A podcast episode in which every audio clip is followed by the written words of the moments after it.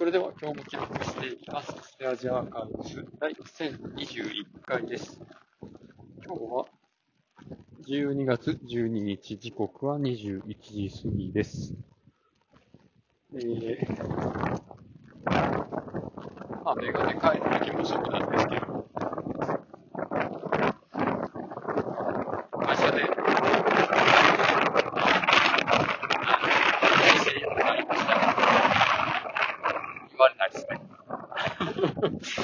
言うかって感じですよね。ういう見た目に関わる話題を持ち出したら、もしかしたら私空になるかもしれないし。うん。いや、ならんけど。っていう感じで、まあ、あの、4日もね、こう、顎を引いて、頭を後ろ目にして、姿勢良さそうな感じで過ごしてみると、まあ、だいぶ慣れてきたんですけど、顎を引くときに、どうしてもあの、首の筋肉を使うんですけど、なんかね、首の、右側、右面から、耳のあたりにかけての筋肉が、まあ、なんというかすごに左側はそれが目立てへんなっていう、そのなんか左右のアンバランスさが、まあ、だいぶ明らかになって、でね、どういうタイミングでこの首の筋肉が、こう、ニョキッと出てくるのか、よくわからないんですが、どうやって左側でそれを、同じ筋肉を出せばいいのか、まだ意識できないんですよね。まあね、だいぶ、あの、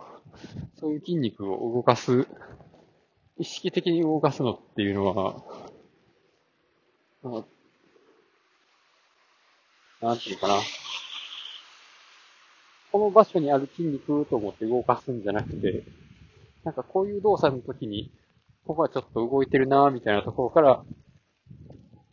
まあ徐々にこう存在を認識して、まあゆくゆくはそこの筋肉だけ動かすみたいな、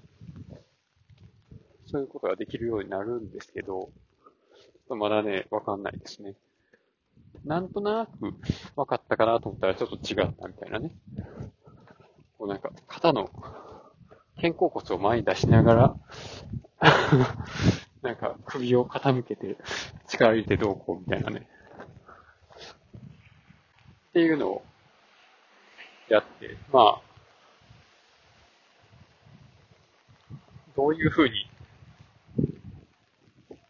自分の体を意識すれば、どの筋肉が動くかみたいな、っていうのを、いろいろ試すのも結構好きだったりするんですよね。まあ、それ、どこに何があるみたいなの分かってたら意外とマッサージしてあげるときとかに役立ったりするんですよね。見た瞬間なんか、こうって分かるみたいなね。まあ、と今日はこの辺で終わります。ありがとうございました。